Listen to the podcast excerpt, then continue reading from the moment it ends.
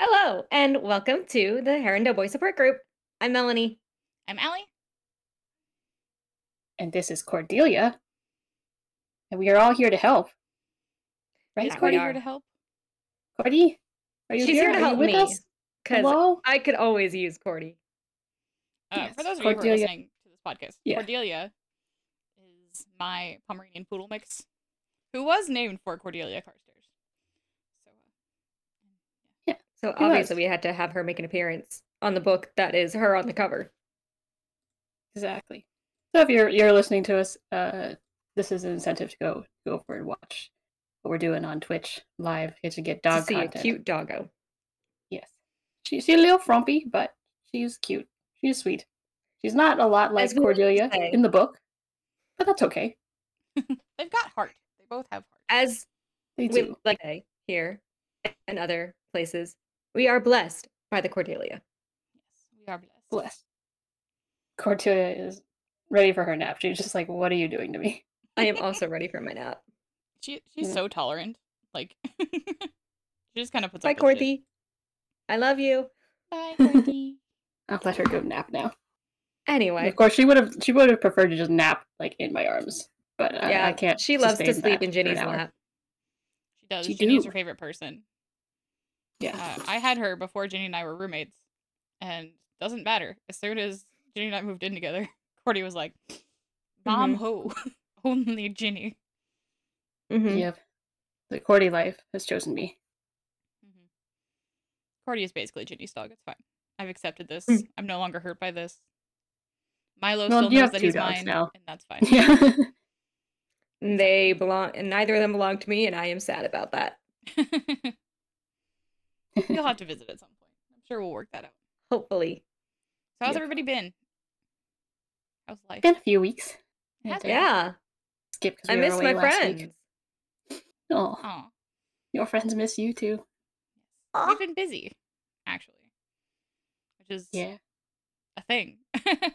It's a thing when you like live an adult life. Terrible, but sometimes things are fun. I haven't been quite as busy, but agreed that living an adult life is terrible.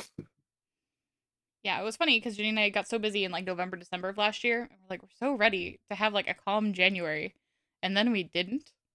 So No. yeah. And then like looking towards like February, I'm also like, oh, we're it's not going to be a calm February, either. and I'm just like, ah, I guess this is how life works. Every month you're like, maybe next month I'll relax. And then you don't. Which I'll say a lot of the things that we're doing are mostly fun things, you know? Yeah, that's true. It just takes effort to to do to plan trips, you know.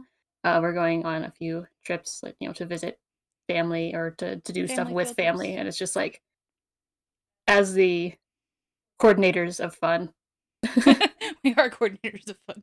we are coordinators. We are the coordinators of fun um, for these trips specifically. Like, yeah, I'm gonna go to a convention with my parents, and they've never been to one before, Wow. and they, we we're going to a big one. And I'm like, okay, so here's what we got to do, and so I have to coordinate the fun And here. who are they going to go meet? They're gonna go meet William Shatner, um, the original Kirk of Star Trek, because they were Trekkies before Trekkies had a name. So Good for your parents. Yeah, I'm I'm I'm very happy for that they are so excited about this, but yeah, it's a thing that I have to coordinate because But it's hilarious. yeah, conventions are so different. in December. And because Jenny was talking about what to get her parents, and I was like, Your mom has talked about meeting Shatner so many times. Honestly, you should just get you both tickets to MegaCon and you should just take her as your Christmas present.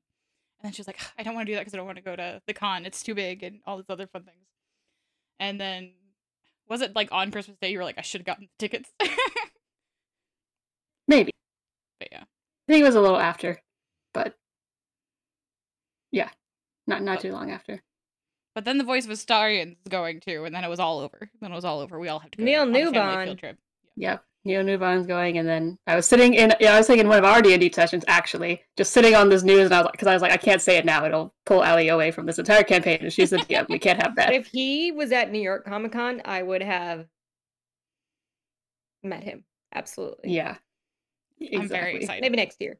Maybe next year. Yeah, year. maybe. Yeah, maybe. Doesn't seem like he's doing that many y- like it's it seems like he's starting to get into the con Yeah. thing, you know. So it, it might Which is happen. surprising considering, like, I guess. Well, well, I don't want to get too far on a Neil Newbon tangent, tangent as much as he's great. Listen, stay tuned for the be Baldur's Gate 3 podcast coming Oh, soon. man. we could be here for a while, and as much as we love Neil Newbon, he's not a Herondale boy. He's not a He's Herondale not a boy. Boy. Unfortunate, truly. Anyway, so let's talk about our Herondale boys. What were they up to? Yes. Uh, I have So that much. knowledge for you, sacredly typed in a Google Doc that I'm pulling up now. And it's really one, mostly one Herondale boy with a gaggle of friends. Yeah, the, the pretty much. gaggle of shadow hunters. The- yes, you know. the the the Merry Thieves and The and Merry Thieves. Merry Thieves and yes. The girls. and yeah, the Merry Thieves plus Exactly. the girls. Plus Alistair. Plus Right. Mhm. Mm. Charles Buford. Charles Buford. Oh, Oh, Charles. you guys, I got. Listen. mm, We've got got to do about. Charles, but let me tell you what happened first. So yes. So chapters eight to fourteen is what we're Yes. reading this week, uh, or discussing this week that we read. It's, it'll take us to the end of part one, technically in this book too. Yeah. So this is your warning for spoilers for all of part one. Uh, yeah, if you don't like spoilers, then pause, come back after you've read the book. Um, if you don't care about spoilers, you're just here for vibes, or you've already read it, then listen on. So, chapters 8 to 14. We start with Matthew unceremoniously interrupting Cordelia's tea with Anna Lightwood. As it turns out, the pair had plans to visit a dow- downworlder salon, a place for art and ideas known as the Hell Ruelle, run by the warlock Hypatia Vex. The trio of Shadowhunters are invited to her inner chambers, where she is hosting another guest, the mermaid Arabella. The trio asks for help, and Hypatia laughs. For why would she help Shadowhunters? Just then, Cordelia strikes Hypatia's glass with the sword Cortana, revealing its contents to have been poisoned by Hypatia's guest. Successfully saving her life and gaining her favor in return, the trio ask if London's Downworlders have heard any about the mysterious demons that appear during the day and poison their victims. Unfortunately, no one in Hypatia's ear has heard anything of the sort. Only a rumor that someone powerful had told demons to avoid London. The Shadowhunters are given the name Ragnar Fell for more information, and they take their leave. In the in between, we are treated to a spam phone call to a vignette of Thomas's time in Paris, a vacation from his travel year. While in the City of Lights, he sees the newly erected Eiffel Tower and Alistair Car- Carstairs. Somehow, Alistair on his own is almost tolerable, and time is spent together, time that ends almost as abruptly as it starts. Meanwhile, in the Institute, Lucy is writing when the pages are snatched away by a ghost. Jesse Blackthorn. Jesse critiques her work, though it is only his secondary purpose in being in a ladies' room so late at night. The first is to let Lucy know of a problem. James and Grace are having a secret rendezvous, and a demon set to guard the Blackthorn Manor may be following them. Lucy races to the Devil's Tavern to find who she can of the Merry Thieves, being Christopher and Thomas. Alistair also makes an appearance, frantically looking for Cordelia, who is no longer at Anna's flat. Before things get too out of hand, Matthew and Cordelia both arrive, and Lucy shares her message. James is in danger. James's meeting with Grace is not going well. she confronts him about the greenhouse and his uh, feelings towards Cordelia, and says that her mother is mad with rage. The only solution is for them to elope, abandon a lot of the Shadowhunters, and start their life anew. Grace begs him to agree, but James cannot. As if on cue, demons emerge, and they're on the attack. The others arrive, but they are still outnumbered. Hope is all but lost when the largest demon uh, confronts James. The demon says he knows of James's grandfather, the demonic one, as opposed to the Welsh one. He calls James's grandfather the most cunning prince of hell and claims to worship him. James attempts to call his bluff, demanding that they leave if that is the case. The demons leave, and the Shadowhunters vow not to tell anyone else. They return to the Institute and find that Ragnar Fell has already answered their summons. Ragnar gives them yet another name, Manuel Gast. And as the conversation ends, Will and Tessa, Tessa re enter the room with grim tidings. Barbara has died. At the Carstairs house, Cordelia and Alistair bicker. Before long, the decision is made to retire when a guest calls. Alistair insists that he'll get it and that Cordelia go to bed. But Cordelia decides to eavesdrop she sees that the visitor is none other than Charles Buford. What unravels is an affair of star-crossed love between Alistair and Charles. Alistair would do anything for Charles, but Charles is dead set on marrying a woman, as befits, as befits his status.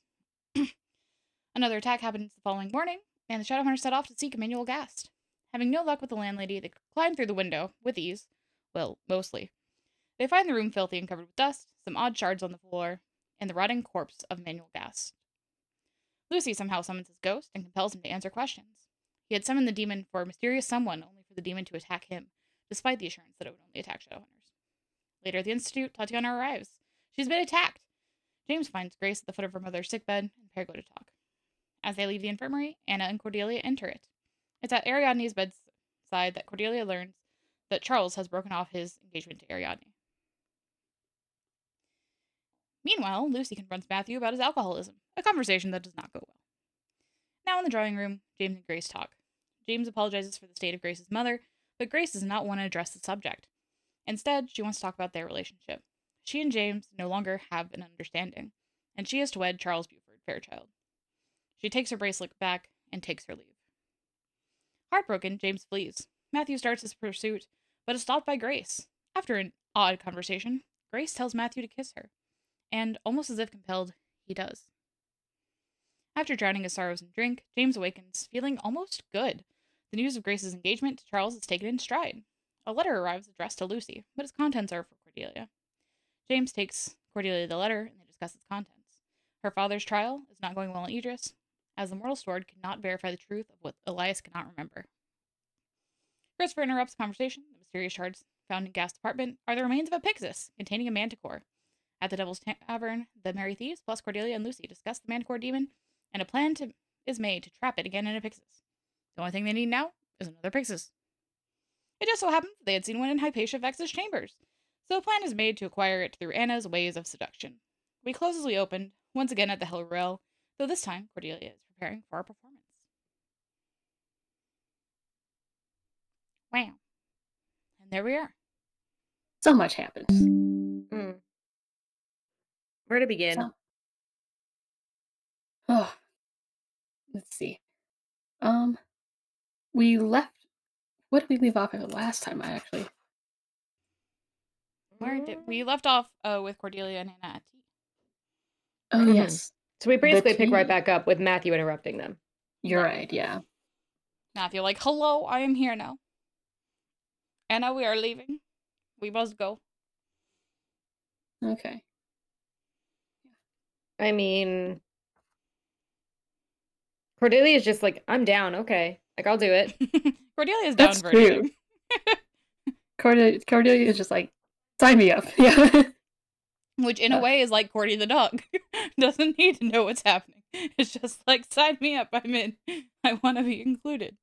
Cordelia is totally aware of what she's in for and is totally down to do it. Yeah, that's true. Yeah, Cordelia the dog doesn't is not very aware of things most of the time. uh Milo the dog got into this habit of liking like eating vegetables when I go to feed another, you know, feed the tortoise. Uh, there's frozen veggies, and I'll just, I, you know, I would just like toss the dog some veggie just because, like, why not? But then he's like, he he needs it now. Like, it's important. What have you done, Every- Jimmy? and the veggies are collard Yeah. greens. So they're not, They're not, like, like, good veggies. good veggies. it's No. collard greens. And not even the leafy part. The But at least stems, he's eating healthy. Yeah.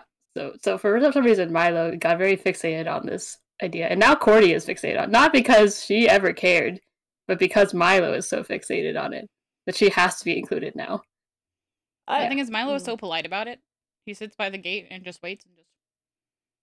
And Yeah. Cordy, meanwhile, She's so rude about it. Yeah. so insistent about everything. So yeah. Uh, Cordelia is not so uh not so rude. she she is quite concerned about being polite and making a good impression and um all those sorts of things. she is, which is interesting that she then decides to go to the, you know, this hotbed of scandalous activity. Yeah. Kind She wants to be included though, you know? but I Um, also think she's she new in probably town. wants to like New in town. not defy her mother, but like her mo- her mom is very like I don't know if protective is the right word, but like she's very, you know, you Her have to be a lady kind of thing. mold Like, yeah, Cordelia. I think part of it is Cordelia wanting to break out of that mold.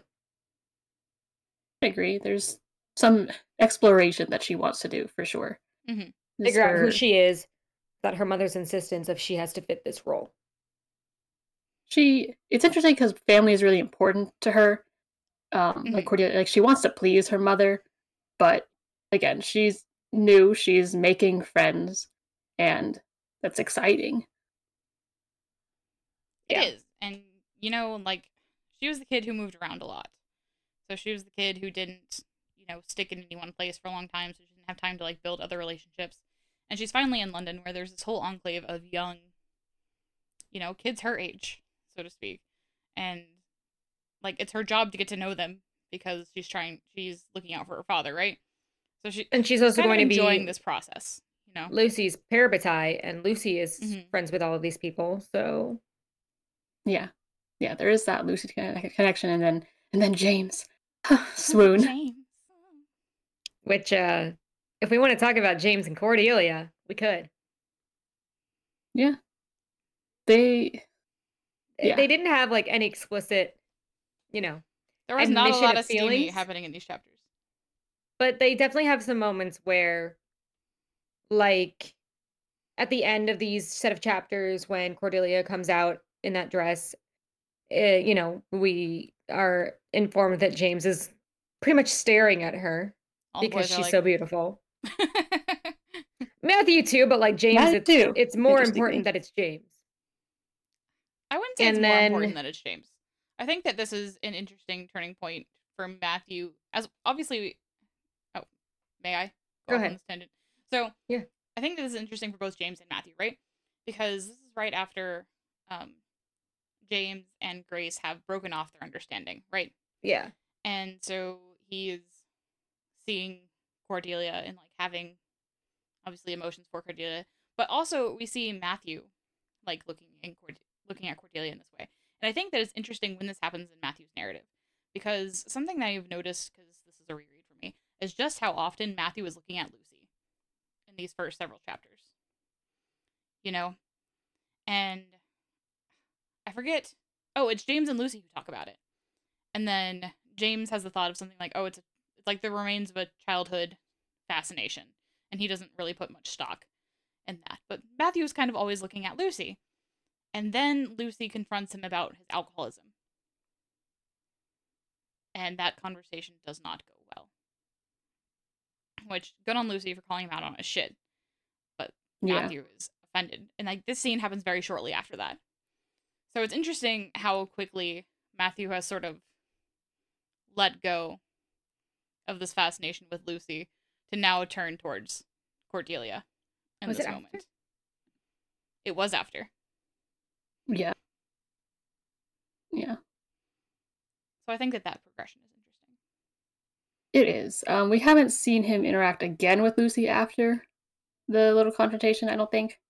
I don't think so. either, no. really not truly like there's a group setting but it's not you know but it is really interesting um you know and lucy when lucy and james talk about that you know james is like you know that matthew like has feelings for you and i know that you don't return them because like they, they know and lucy's like he, you know lucy's like no i don't think it's real and james is like yeah it isn't real but so they both know that matthew's interest in lucy isn't like a genuine Yeah, like I, I pulled this Matthew out. doesn't that. Lucy Lucy is talking to Matthew or talking to James or something about it. Where did I Yeah, Lucy is talking to Matthew and she's saying that Matthew isn't like she sees Matthew not as a man as a brother kind of thing.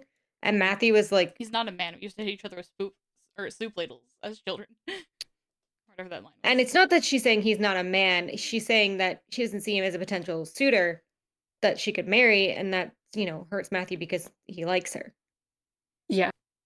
There is a moment where Matthew does not like ha ha ha about it. He's just like, oh, Yeah, and then this And- confrontation happens, and then Matthew feels exposed, like seen for who he is.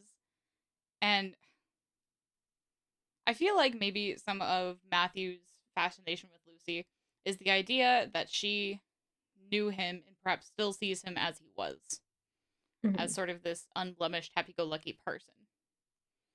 But then he finds out that Lucy does see behind his bullshit and sees him for, you know, the damage and self uh self sabotaging person he's become. that he's hurting. Doesn't know why. Exactly. And it's too much for him to handle at that point. Because she calls him out saying that he should have been able to climb that wall because they were scaling a wall without any Mhm. problems and blames it on the alcohol. Because Mhm. is. Matthew's like, "Oh, it's And the I wanna hug boots, my you can't do Matthew. the new boots." And then yeah, Lucy's like, "Bullshit." I want to hug my Matthew. He, he needs so many hugs. Um, if we're yeah, talking that about moment was interesting for that. yeah, if we're talking about feelings and relationships and things like that, I have so many thoughts. I'm so confused on this whole Thomas and Alistair and Charles. They're Ah. gay, Ginny. Not Ginny, Melanie. I know that this is very confusing for No, you. really, I didn't pick I'd up just on like that. to fill you in and let you know. They're gay. That's not what I mean, and you know this that, is not but that's okay. Slater's true thing. This is on the page. That's not what I mean, and you know that, but that's okay. So the reason I'm confused is because I when I when we have that little interlude with Thomas in Paris and seeing Alistair, I'm like, they're in love. They're going on dates. Like they go on a date to the museum, they go on a date to the movies, Mhm. and then and then I wrote this down. Yeah, I said uh, Thomas like shivering when Alistair touches him, and like the mention of Thomas liking darker hair, the thing about their hands touching. I was like, this is so being set up. Like, Mhm. and then we have Alistair and Charles, and I'm like, what the fuck? Like, what? Hello? What? Unrequited love trope. There it is, you know. and so I picked this up when Charles and Alistair are talking at whatever the Carstairs place is. Um, Charles, uh, Alistair says something about he's like, "I love you, Charles," and he says like, "I thought you loved me," and this is what Charles says. He says, "I do. You know I do," which he doesn't say, "I love you," and to me, it gives manipulation and gaslighting. Hmm. Charles Buford sucks, everyone. Charles, Charles fucking Buford, man. We were so excited. We were rooting for you. I feel like I feel like ha- throughout ha- back half of these chapters that we're constantly yelling Charles Buford. Th- th- this is a recurring. Yeah. Charles Buford. I think I had written. Did I write this down or did I think it in my head? I was like, your parents would be so disappointed in you. Ugh. Ugh. Oof. We'll, we'll, we'll I'm save the sorry, but they- on the Charlotte especially. For different Charlotte episode, especially. but- Yeah. Anyway, so I'm We've gotta like, talk about. I'm like so confused now. If like, I'm guessing they're still. I'm guessing Thomas and Alistair are still being set up, but Alistair is also in love with Charles, and I'm super confused. So it, it was my interpretation that the Charles and Alistair thing has been an on and off thing that's kind of existed in the background since before Paris. Yeah. You know, Right, but And and the, maybe the, the thing just- is, uh, the Paris, the Paris bit is really not that long either. It's like a couple weeks that Mhm. it maybe maybe even a week that Thomas is in Paris on vacation. So, despite them going on like a few dates, it's really over the course of like a couple days. Right. Actually, I get that. Yeah. What I meant is that it felt like it was being set up to be something. it still can be. maybe it is only It book still one. could be. And that's what I'm saying. But when I read that and then we go down to Charles and Alistair and I was like, I'm sorry, what? What hello? What's I going mean, yeah. on? We're supposed to get the whiplash of wait a second. Yeah. And they almost uh bow chicka wow wow too. And Cordelia's like, should I go? How do I just leave? So yeah, Cordelia I was just like after kissing. Lucy does not. It's fine. I'm just like, I don't want to like Alistair still, so he better have some real good character development. Thomas likes Alistair. Lucy was like, Just show does your like tattoo. Alistair. Thomas was like, yeah. And Alistair's like, "I'd And then to see. Alistair, I, Thomas s- was I did clock that. Alistair asks, and he is like, okay. I clocked that. I was like, mm-hmm. Simp. We see Yeah. you. So I guess it was more just like it was very clear that Thomas was having feeling for Alistair, and like maybe Alistair kind of did, but was not because of Charles. So I think the Paris is It's interesting because possible. Alistair's experiencing what it feels like to be loved back, and loved back in a public way. you know, Mhm. because they are like going out together. They are like doing things and like actually spending time together. And I get the impression from the Charles and Alistair interaction that they don't do that. That Charles is very No, much keeping- because yeah, anything they do on the hush hush. Yeah, it's very it. secretive. And And Like I said earlier, it, the- obviously. So the fact that Charles is like, I do, you know I do, and not I do love you or whatever, like he doesn't say that he loves Alistair, it feels like gaslighting. it's very telling, especially because um Charles Buford's romantic situation. Now, he was engaged to Ari, you know, which we know obviously behind the scenes, having read the short stories and having seen from Anna and from now from Charles that it's, you know, they're each other's beard.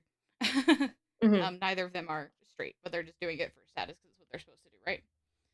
And mhm. then, um, but he and Ari, he was still in a coma. Charles has decided to break off that engagement. Charles is a dick.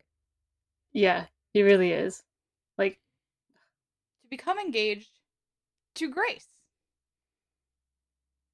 And so I think this is I don't like interesting time to Grace. talk about Grace and I don't trust and her. everything that's happening there. Why don't you trust Grace, Melanie? She's manipulative, the same way in Charles She- is. Because this whole conversation where Grace wants James to where is this? Whatever, I don't know if I wrote down the whole thing, but basically like the whole conversation where Jake Grace breaks up with James and she's like, run away with me, like Mhm. give up your family, give up being a shadow hunter and all that. And she's like, it was a test. And I'm like, you manipulative little like I don't like you. I don't trust you. and the fact that she's moving on so quickly to, you know, marry Charles. And that she's like, if you loved me, you would give it out. You would have said yes. And I'm like, no, if you loved him, you wouldn't ask him to give up his family. Mm-hmm. And the fact that, you know, she gets this bracelet back. Mhm. And then also, like, I know we, this is more about Grace and James, but I want to mention one of the reasons I also don't trust her because of what happens with Matthew. Oh, yeah. well, yeah. And I don't, how did she, yeah, how, what, what magic, what does, she, what power does she have that she's able to basically compel Matthew to kiss her? If we remember back to the short stories too, when Magnus first met Grace, he felt like a similar compulsion to her, and he was like, "This is magic that I don't recognize. Like, what is happening here?" which is why which is why I was thinking she wasn't actually a, a Cartwright. That she's something else. I don't know how true that is, but I don't trust her because she's manipulative and she's like, you will not tell James what happened with for Matthew. Like, otherwise, I will tell him something. Whatever she says. And forever and forever how much James was infatuated with Grace, he responds to the breakup surprisingly well the next morning. and everybody does. notices that, like, or like Cordelia specifically notices that he he looks like he's like more with it. Like most of the time when he's around them, he looks a little not there. You know, like there's mm-hmm. there's a disconnect.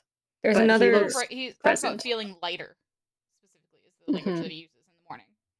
I pulled out what he actually said, but I don't. If we want to move on to something else, we can. I don't have to like Uh, go for it. What did he say? Um, hold on, I'm gonna find it. Everything is sharper and clearer. Color and textures are different. And I kind of said almost as if he was blinded by Grace, and now that she's gone, it like from his love that is, he's seeing everything the way he always should have. Yeah, which in turn kind of sparks these feelings for, or he's being brought more aware of Cordelia. He always had the feelings, but now he's allowing himself to actually like feel them. Right, because in previous chapters he'll think about Cordelia and then he kind of like, it's like we're straying off course and then we kind of, it's like, it's like those old roller coasters that have like we- leeway on their track where they hit it and then they kind of bump back, Mhm. you know. So he's kind of he doing whole, the, he's on the gray. That's this whole weird dream about her. Exactly. So it's interesting how his thoughts would always go back we are first, but now really starting to plant the seeds. Indeed. Yep. Hmm. And like, yeah, I thought that whole scene was interesting with with Grace because it's just it's so much, and we can get that sense that that James is kind of under this compulsion. We we see that through all these things that happen, but he, despite however much he thinks he's in love with her and he would do anything for her, when she says you have to leave your family and your friends and everything for me, he it's a no. It's I also no. think it's interesting to compare how he reacted to this breakup versus how he reacted in the Bane Chronicles. They do mention that. They do mention the Yes. last time that he and Grace broke up. Um, right. He was drunk. And that wasn't even had to say it was a not was it a breakup or was it just Grace being like, we can't, you know, It communicate was- anymore? I think it was a breakup, but he still had the bracelet. He had the bracelet, but it was So what about something dramatic. so it's more of a rhetorical question, I guess, is what makes this situation different that he reacted so much better? Is it just that he's a little bit more mature now? Who knows? Well, I mean, she took the bracelet back this time. There was that. Maybe it was the I finality think of the it. bracelet has and I remember if you remember last week, I don't, I don't want to keep going about on this forever because I know we have other things to talk about. If you remember last time I mentioned that I felt like the bracelet was sort of like um magical in that like James was never able to take it off because it said something about like loyalty binds us. That is what it says. Yep. But then he was able to take it off because Grace asked for it back. Yeah. Anyway, We can move on now. We know there's something weird with it and her. There's something weird with and- Grace in general. Yeah, she just got a lot of weird vibes going on. Mm-hmm. And she's so dramatic all the time. And everything is like such a big deal. And then, yeah, when he says no, boom, Charles Buford. Literally, like what a day. Charles Buford. Yeah, like a day. And now, yeah, Ariadne's reputation is going to be demolished from this. You break off an engagement, and she's in a coma. and This is not. Charles is like, "We're going to tell It's everyone we decided before Charles she went into the coma." Please, bitch. like, I don't like Charles. That narrative. ugh. Charles Oh, Charles, your parents. I did actually write down. I looked. I was when I was scrolling through my notes. I saw that I wrote down. Your parents would be so disappointed in you. Oh, Charles. Um, We are Maybe so we should- We also had plot happening in our silly little YA romance novel. but there's also more romance. But we can talk about the plot. Oh, is it Jesse? Did we talk about all the major romances? Actually, I think we might have hit them all. no, we didn't talk about Jesse and Lucy, which I feel Oh, like we can maybe eh. more talk about that in the plot. That's fair. I was like, I didn't get a lot of Jesse romance. and Lucy. They We're didn't get a getting lot of it, but they just had moments where they interacted. He's pulling her pigtails a lot. He is. He's being annoying. Oh, But I know that they're gonna end up together. critiques so- on your writing. You use radiant But I know that he's gonna come back to life and they're gonna end up together. So I'm like crumbs. Yeah, he's pulling her pigtails. Uh, we're getting the blossom, and she's getting flustered by it in a way that we don't usually see Lucy flustered. So we uh something for there. plot we learned some things. we did, We learned uh we saw the return of Ragnor Fell, King. we did. He was like, "Where's Christopher? Get us away from the Long premises." suffering. hey, Professor Wagner. We met a new warlock. Well, we met some new wo- downworlders, but like more specifically, a new high, war- high warlock of London, Uh, who's the new High Warlock? of Uh, Malcolm Fade. Ah, that's right. yes. And I'm just like, why does his name sound suspiciously like Magnus Bane? Eh, I think. Well, we know that uh, warlock naming convention. Warlocks usually take a second name that is one syllable and a thing. It's like we have Hypatia Vex, we have Catarina Loss. Have I know, but it was just like it felt like it was very similar to Magnus Bane. it does feel kind of similar. I see where you're going.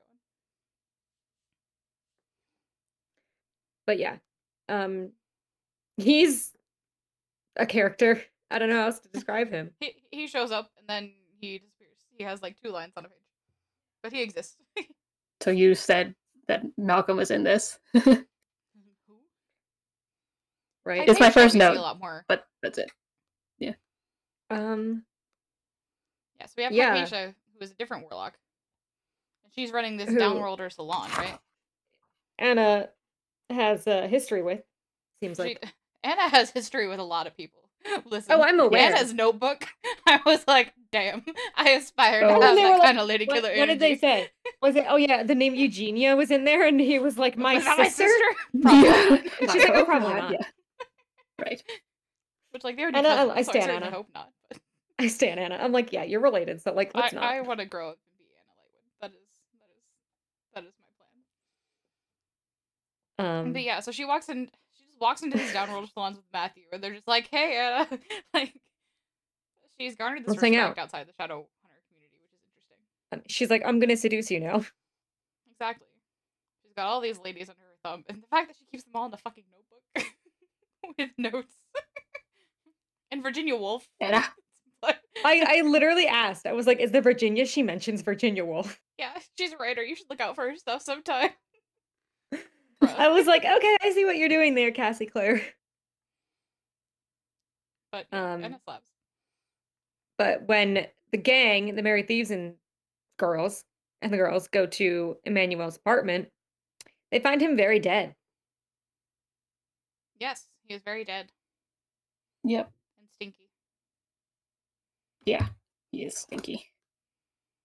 Corpse has been there a little bit.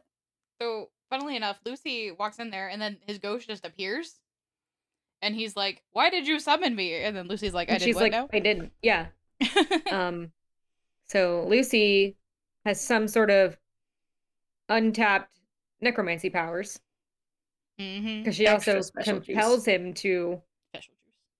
give her information. Exactly, and he he can't lie to her, which is strange. Well, know. I thought Lucy was not sure if he was lying or not Oh, because okay. that's what she My has bad. to They aren't out. sure. But yeah, they do go and consult their resident ghost. Mr. Jesse, Jesse. Jesse, Jess, my girl Jessamine. Jessamine. Yep and I was like, am I gonna have to start calling her Jessamine rather than Jesse to differentiate between Jesse and Jesse? Oh God. Probably, because there's two God two ghost there are two Jessies ghost now. Jessies. That's terrible. I hate We it. can't even Take it back. definitively say like ghost Jesse and not like no. We, we have to. Female Jesse and male Jesse. Yeah. I'll just I'll just do Jessamine. Yeah. But she says They the asked ghost can lie, but Lucy was Lucy was sus. Right. Yeah.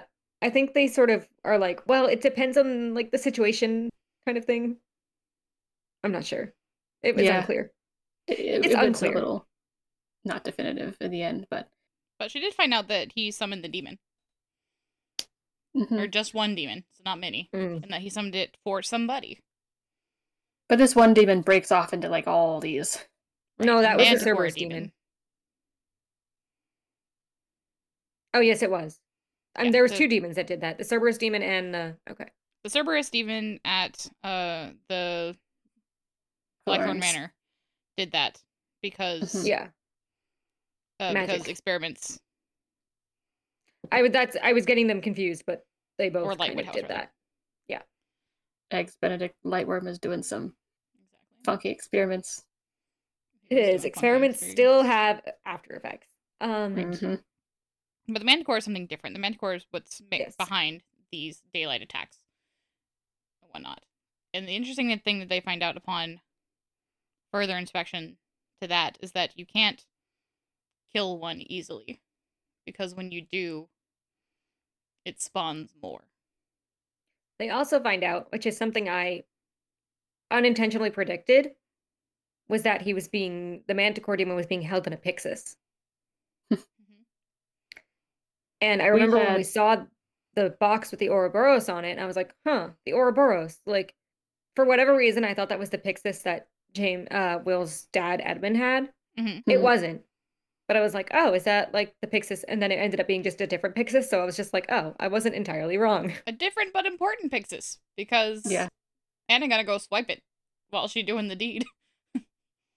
We had a nickel for every time that a Herondale boy had to fight a demon that came out of Pyxis, we'd have two. We wouldn't quite have two nickels yet because he has has he fought that demon yet? Technically, I guess they've Well, he fought the ones at the Fought- Shadowhunter Academy yeah. too. Okay. Speaking of James and the demons, uh, he gets some uh interesting information from a demon. He does. Uh, when he after, or I guess while kind of, he's breaking up with Grace. uh, or Grace is breaking up with him rather, uh, the demons appear, and that's Oh yeah. Oh yeah, yeah. and yeah, they appear to recognize him, which is odd. And they mention that they worship or something his grandfather, one of the princes of hell. Yeah. And then when James tells them to be gone, they're like, "We'll respect it because you know to show that we respect Your you grandfather. know your grandfather and stuff." But and so then they leave. and I know And there are multiple shook. princes of hell, but I was secretly like, what if it's Asmodeus and him and Magnus siblings or half related, whatever, you know what I mean? Hilarious. That, But that Simpson would and. Magnus are like half siblings. That'd mean Tessa and Magnus are half siblings. That's what I meant when I yes. originally said. That's what I So meant. that would make him their uncle. Yeah, Go Magnus. Uncle Magnus. I, I don't- already I is don't Uncle Magnus I, regardless. I'm- I highly doubt it's Asmodeus, but I was just like, I know that name of a prin- one of the princes of hell. So what if you know? that's what fan fiction is for, right? Exactly. Yeah. But yeah, James is definitely un- unnerved by this discovery, and that's part of why they decide to, you know, never speak of it. It's fine. I mean, James is commanding demons and Lucy is compelling ghosts. They're probably Herondale fine. things. Just you know. Herondale things. It's fine. And we also, well, you mentioned it in the summary. Uh, unless we have something else to talk about with the Herondales. Uh, what did I mention this morning? I was going to talk about Cordelia and Elias, her father. Okay. I just didn't know. I, it was kind of like unrelated, so I didn't know if we wanted, if anyone had any final thoughts on the Herondale of it all. I mean, I always Don't- have more thoughts about I mean, Yes, but- That's why that we're were my my Yes, one but you on- you know what I mean to not like just drag take the conversation away from something. Listen, my one note on James Herondale I said was, I also love tea, James. oh, God. that- So there's that moment. And the where cab driver being like, is- "Good for you, buddy." James is walking Yes, Cordelia back to her house, and then, and then, ta- or And Sona her mom is like, is like, fla- oh, her mom's the just like, Herondale boy. a suitor for my daughter. But he I I'd come in for some idea. tea at this very late hour. And Cordelia's like, "He's got to go, mom. Bye." Mom, it's gotta go. Mom. Yeah. Um, I love tea. Yeah. Cordelia here's we hear we hear a little bit from Charlotte because we get a letter from Charlotte. I miss You do. Charlotte. I miss her. Um and we learn that Elias has no memory of the events that he's being accused of. And I'm like, that's convenient. It is very Mm. convenient. yeah, Something's going on there. something is. He does not remember the thing he's being accused of, and therefore the mor- the mortal sword is useless. I uh fully believe that Charlotte is doing everything she can to help. So I'm not mad at Charlotte. I'm mad at the rest of the clave. I feel that. Fair.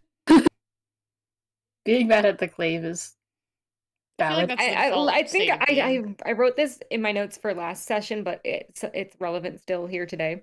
Somehow, in every book, in every series, there's a problem that the clave refuses to deal with, and the children have to deal with the consequences. The So it's children have to interesting because. Will comments on that as well. Yeah. I don't remember if it's Yeah, he does. the previous ones, or he's like, um, when I was a child, like I was frustrated because the clave would not take action on things. It's like, but now I am the clave, and I'm still frustrated that they won't take action on things. And I was just like, if that doesn't experience doesn't sum up the experience of adulthood, I don't know what does. Man, I was like, it's almost as if they're main characters in a book. main Um, characters got to do things. We Yeah, do. clave has been And useless. Has always, the is parents. useless. Has always been useless. Useless. Will continue to be useless. And the children will continue to not tell the adults about what's going on. Yeah. Well, they make all these promises of like, oh, you gotta keep it secret, and you gotta keep it secret, and you. Everybody has so many fucking secrets. Communication, y'all. Yeah, I think was it Cordelia or Lucy who's like, well, I'm already holding this secret. What's one more? Yeah, Yeah, I think. One of this. Yeah. I think it would have been Lucy. I'm not sure. it sounds like Lucy. And then yeah, it does sound like Lucy. And then James says something too about how many things he's keeping quiet. Or there's something about how much James is holding on to, and it's fine. Listen, the demons suck, And but Matthew the is real also, enemy here is communication. Matthew, my child, is also holding on to a lot because I think it's Ragnor who mentions like, oh, like your mother has recovered. Like, oh, glad to hear your mom's recovered from her illness or something like that. And Matthew's just yeah, like, yeah, that sounds right. Mm, right, Yeah. sure. And I'm just like, Matthew. baby. My boy, I love you. Also, with Matthew, like in Cordia, with Lucy, I'm like, listen, if you two weren't Herondale and Fairchild, I could ship it. But considering what we know about Mm. the future and who is with who in the future, I mean, that would be the weird Nah. incest subplot that we need Nah. to complete our Cassie Clare bingo. I'm still looking for it, and these haven't found it yet. You haven't found it yet. We've got a few more books in this series to find it somewhere. Will is such a good dad. I'm just gonna throw that out I mean, yeah, we could we could say the weird incest subplot is the Eugenia and Anna if we're calling if we're stretching it. the reference has been made. They're Said right. maybe. Yeah, Good no, Will's a good dad. good Tessa's a good mom. I like Tessa a lot more as the kid's mom than I did as the main character. Honestly, she she and Will Her motherly right. instinct is Yeah. more. I don't want to say like. I don't. I don't know. Like um, not relevant because I think you can still be sort of a motherly figure to your friends, like you know the mom friend kind of Hey, thing. hey, mom, friend. Yeah, That would be Mhm. me. Um, but it, you know, I guess more it makes more sense, you know, as an actual mother. it does. Um, what else is there to talk about? You see that Will and Tessa are like very much in love still. And Oh, yeah. Your 'cause- mother and father are going to kiss now. If you'll stay, if you want to follow, leave, there will so be be it. conversation on something else. And no, I'm out.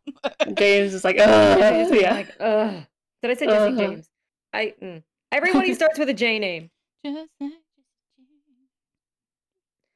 Uh, we also had the return of Brother Jemariah for a brief moment. Yeah. Always. The Jays. James is like, "Do you know about this?" And Jem is like, "Maybe," and then that's it. I do think though that James, I mean James, Jem would have wanted to be there when Barbara died for Sophie and Gideon. So I was like, I could James, excuse him being there for this. I can't. Brother Jemariah. He would he would want to be there for Sophie and Gideon, which He would. my heart is breaking for them. My heart is breaking for Sophie and Gideon. Yeah, This is our first uh, character death. It is. It Yeah. And the first person that like these kids know. Know yeah, we by name? didn't know her that well, No. but we it's know that kid's she was first a like, Lightwood. loss too. Yep. And as I would have liked, is it weird to say I would have liked to seen on the page like Sophie and Gideon grieving? It's not weird, but I understand why we didn't get it Yeah. hmm for Sophie and Gideon specifically because we have not seen them on screen really. And it would Which is going back to I think I mentioned, morning. Which I, I get that's a lot of characters, but I think I had mentioned last time that I missed them. So that's just that that I missed them. Yeah, we do get most of the parents are really minimal. You know, we just hear about them kind of in passing through these books, except for Mhm. like Will and Tessa take a little bit Because more it's of the a, Herondales. yeah, and they're spending a lot of time in the institute, which uh Yeah. you know, which is run now by Right. yeah, by Tessa. We see about a lot of Sona, Cordelia and Alistair's mom, but So we've seen a lot of We people do- who reside in the homes Yeah, yeah. With our main cast. Uh, but also Tatiana Blackthorn is maybe dying. she cray Good We're talking about the adults. and Grace is like, "Quick, she's dying, or she's in a coma. I have to get married now before she Or my wakes mother up." cannot voice her uh uh disappointment and disagreement, I guess. You have to get married right now. Tatiana. right now, I, I while get, she's in a you know, coma. I, I I get Tatiana that the, the life has not been the most kind to you. Yeah. However, And you know she's gonna she wake up out to of this. recognize, and she won't, that it is not the fault of the Herondales. No, you know she's gonna wake up and be like, "Ah, Silent Brothers, ah, Herondales, what have you done to me?" Especially now it's gonna our Jemariah. fault She's gonna wake up and see Brother Jemariah standing over her. She's gonna hate him. Exactly. she's gonna lose it. Mm-hmm. Ugh. Uh, But Tatiana. anyway, Uh, Tatiana needs therapy. She does. She needs so much therapy. We support therapy. And this is why we are a support therapy, group. everybody. Listen, we're a support group. It's basically therapy. It That's true, we are is, the yeah. therapy. We are. We, we are the Subscribe therapy. to the podcast on Apple on Apple Podcast and uh, Spotify podcast, and uh, rate five stars, and uh, follow and us on uh, Instagram. listen to watch it on and YouTube. Twitch. And And follow us on social media. for three therapy, only related to the Herondales, not related to anything else. nah, we, we can't help you with real life problems, but We can at least provide a distraction if that's what you're looking for. we can. We're great at distractions. Yeah. We're great at yeah. just We're great at- Herondales. But we're back in Um, two weeks. Yes, Yes, I believe I think. are. Considering I thought we were back last week and we weren't, and I was like, oh, okay. We're not. We were away. Away, away. It Yeah, was fine. Or no, we're was- back next week. Oh, Oh yeah, yeah, because we were away. Yeah. JK. We'll be back on the 3rd. Uh, okay. February. it's gonna be a busy weekend for us then. Indeed. Yeah. Gotta get right back into reading. gotta read. We'll be back some with half of part two, those exact chapters. Uh, look on our Instagram for it, and they will be posted. It's been a really interesting reading this for the first time, and Yeah. uh, getting those visceral reactions. Indeed. yeah, it's exciting to have someone reading it the first time. Mm-hmm. Yeah. It's gonna be me with the Dark Artifices when Melanie and Ginny. No, me both reading it too. for the first time. Valley, me too. like- We'll be in it together. No, you and Ginny will be in it together. I've read all of them, except for the Eldest Oh, I thought you were saying. I'm sorry. I thought you were saying um, with the reactions. I'm sorry. I misunderstood. Yeah. When we do the Eldest Curses, then that will be my. It'll be reaction. me and you when Ginny reads the second half of the Mortal Instruments. There you go. Yeah. But anyway, thanks for coming to hang out with us. Can't wait. Reap the whispering room, guys. The A whispering good room. week. Oh, hope the you have whispering a good room. week going forward. Mm-hmm. Have a good I week, everyone. What you said. Yeah. And we'll catch you next time. Bye. Bye. Bye.